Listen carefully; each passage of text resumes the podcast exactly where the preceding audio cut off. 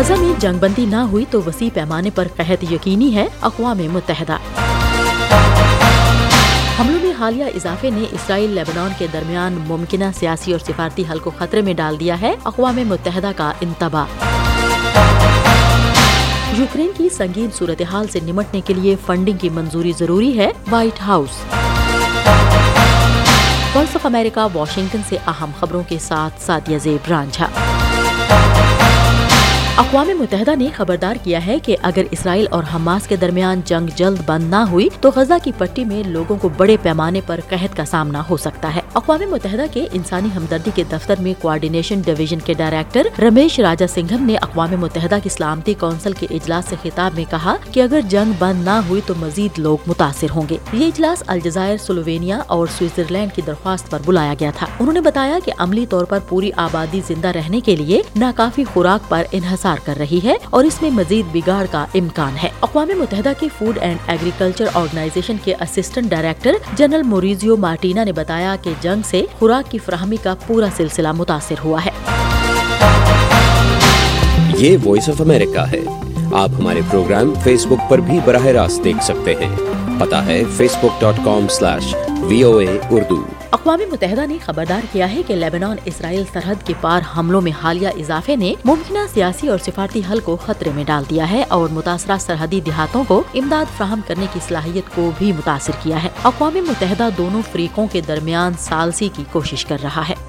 Uh, in Lebanon, our colleagues there are following closely developments across the blue line and warning of the impacts. اقوام متحدہ کے ترجمان Stephen دویارٹ نے صحافیوں کو بتایا کہ جنوبی لیبنان میں اقوام متحدہ کے امن مشن جسے U N I F I L کہا جاتا ہے نے اطلاع دی ہے کہ یہاں حملوں میں شدت آ رہی ہے اور یہ کہ دونوں جانب سے ہزاروں شہریوں کی زندگی بدل رہی ہے ان کا مزید کہنا تھا کہ پانچ ماہ سے بھی کم عرصے میں تقریباً نوے ہزار افراد اندرونی طور پر بے گھر ہو چکے ہیں اور درجنوں عام شہری ہلاک ہوئے ہیں۔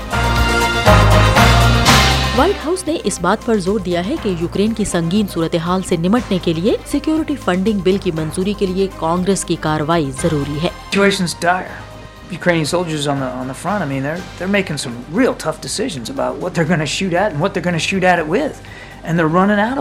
قومی سلامتی کونسل کے ترجمان جان کربی نے کہا کہ یوکرین کے فوجیوں کے پاس اسلحہ ختم ہو رہا ہے اور وہ اپنا علاقہ کھو رہے ہیں۔ جان کربی نے کہا کہ فنڈز کی کمی کا اثر جنگ کے میدان پر پڑ رہا ہے۔ اس سے قبل صدر جو بائیڈن نے منگل کو کانگریس کے چار رہنماؤں سے درخواست کی تھی کہ وہ آئندہ ماہ کے اوائل میں حکومتی شٹ ڈاؤن سے بچنے کے لیے تیزی سے کام کریں اور یوکرین اور اسرائیل کے لیے ہنگامی امداد کی منظوری دی ہمارا یوٹیوب چینل سبسکرائب کیجیے پتا ہے YouTube dot com slash Urdu V O A news.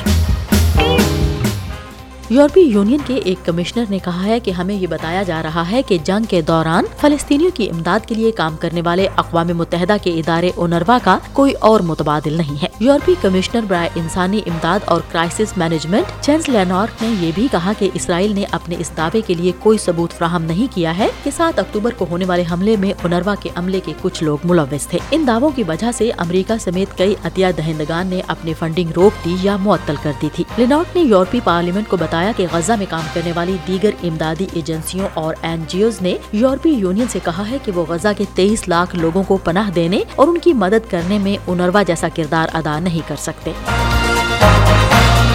امریکی ریاست اوکلاہوما کے شمال مغربی علاقوں میں بھڑکتی جنگل کی آگ تیزی سے پھیل رہی ہے۔ اس کے شعلے ریاست ٹیکسس کے قریب دکھائی دے رہے ہیں۔ فائر حکام نے اوکلاہوما کی ایلس کاؤنٹی سے لوگوں کو انخلا کا حکم دیا ہے، جبکہ ٹیکسس میں بھی چند چھوٹے قصبوں سے لوگوں سے انخلا کا کہا گیا ہے۔ اور ٹیکسس میں موجود ایک جوہری تنصیب کو بھی بند کر دیا گیا ہے، کیونکہ تیز ہواؤں، خشک گھاس اور بن موسم کے گرم درجہ حرارت نے آگ کو ہوا دی ہے۔